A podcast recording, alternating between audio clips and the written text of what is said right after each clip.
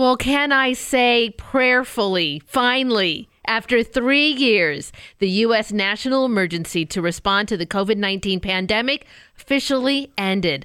President Joe Biden signed a bipartisan congressional resolution ending the pandemic weeks before it was set to expire on May 11th. Well, joining me today to discuss what the end of the national COVID emergency means to your health care, it is Chris Faddis, co founder and president of Solidarity Health Share. They are a nonprofit healthcare sharing ministry of course, faithful to the moral teachings of the Catholic Church.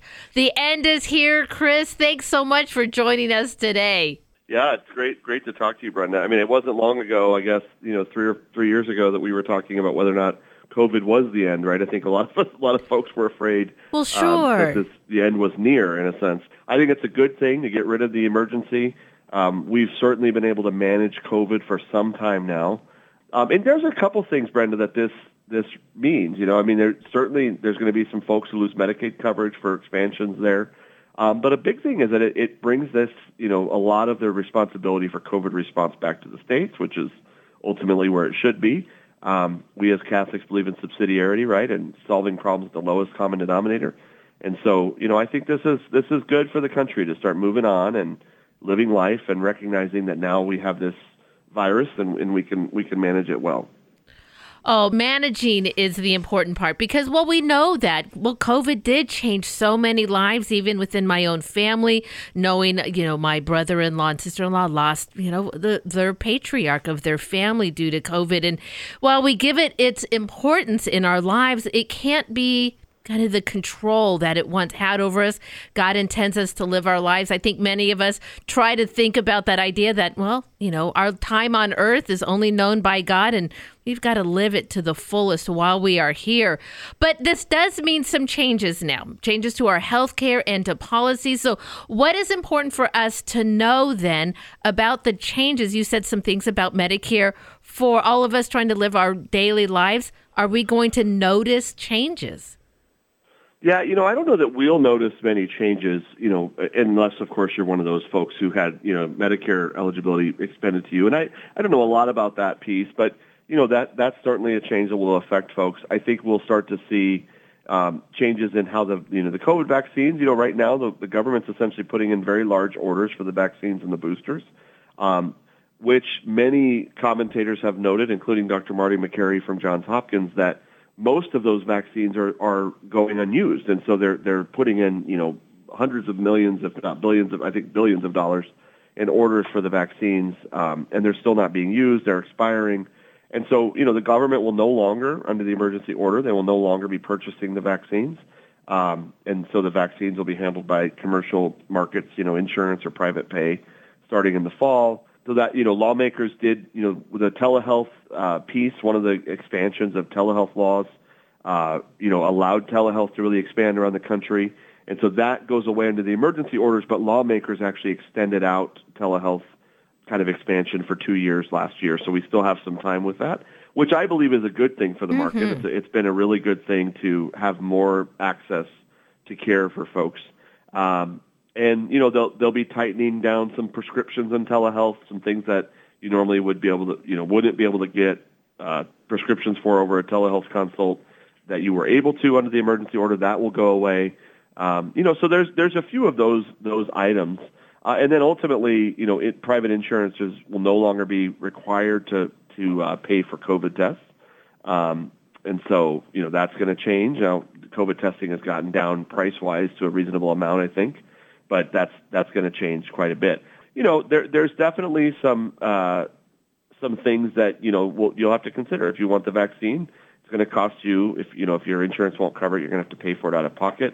Um, but you know, those things I think are again it, it affects a, a percentage of the population. I think I read that only about 12% of Americans across the board are are up to date with boosters, right? So I don't think a lot of us are partaking uh, in the vaccines currently. So I think that maybe maybe have a, a little effect. Now, there was a lot of things, I guess, but you know, most of them minor. I think for most of us, Brenda, as you and I have discussed mm-hmm. before, I think most of us have kind of figured out, okay, well, I'm going to work with my doctor. If I'm sick, I call my doctor. If I'm sick with COVID, I'm going to call my doctor, and we're going to figure out what I need to do. You know, that's right.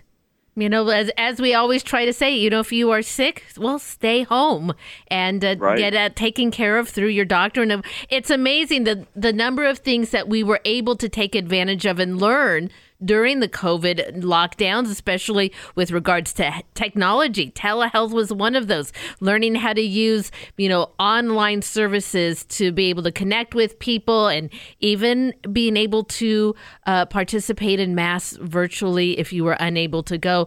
I mean, those are some of the things that we have been able to pick up on during this COVID shutdown. And hopefully, well, the best parts of those things we're going to be able to continue on.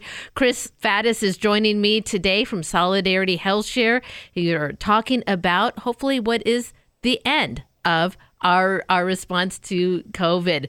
You know, part of Solidarity Health Share, you are there to support people when they are going through difficult medical situations. And also, you're there to support them in doing this in a moral way. Remind our listeners how Solidarity is there through whatever, well, health scare or crisis you might be going through. Yeah, you know, we're we're there to help you with not only sharing your medical bills, but handling these kind of situations. What do I do when I, you know, something's going on and I need to go to the hospital or, or whatever it might be?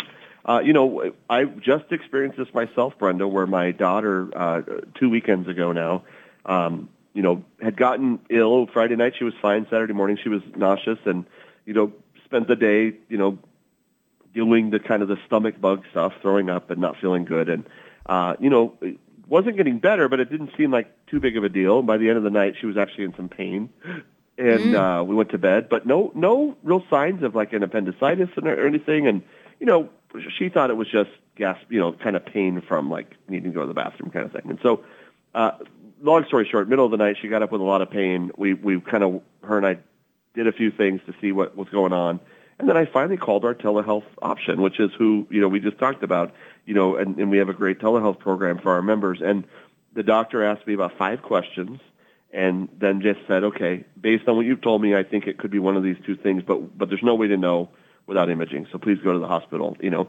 And so I had the confidence to know this is worth going to the hospital for. We went straight to the hospital. And sure enough, she had a, an appendicitis. Wow. Um, and and ultimately ended up it ended up being an, a ruptured appendicitis.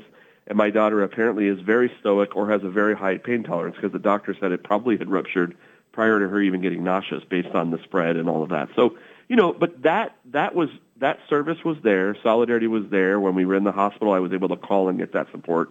Um, and those are the things we do, you know, for our members to help them get the care they need. And then those medical bills will be shared among the members. Uh, and it's just really a great, uh, just a great program. And I got to say, of course, I work here, but it was certainly a, a blessing for me to experience firsthand, um, you know, what we were able to do. And you know, because the infection was spread, we were asked to, to go to the children's hospital locally, and and all of that was was you know quickly handled. Solidarity got involved right away to help make sure that that we had access to that care. Oh, and praise God that your daughter has returned to her health. Well, Chris, thank you so much for your time today. I really appreciate that and for all that you do there at Solidarity. Thank you, Brenda. God bless. God bless you too. And again, that is Chris Faddis. If you want to find out more information about Solidarity Health Share, I will be sure to add the links to this podcast where you can get right to their member services. That podcast can be found at materdeiradio.com and the Hail Mary Media app.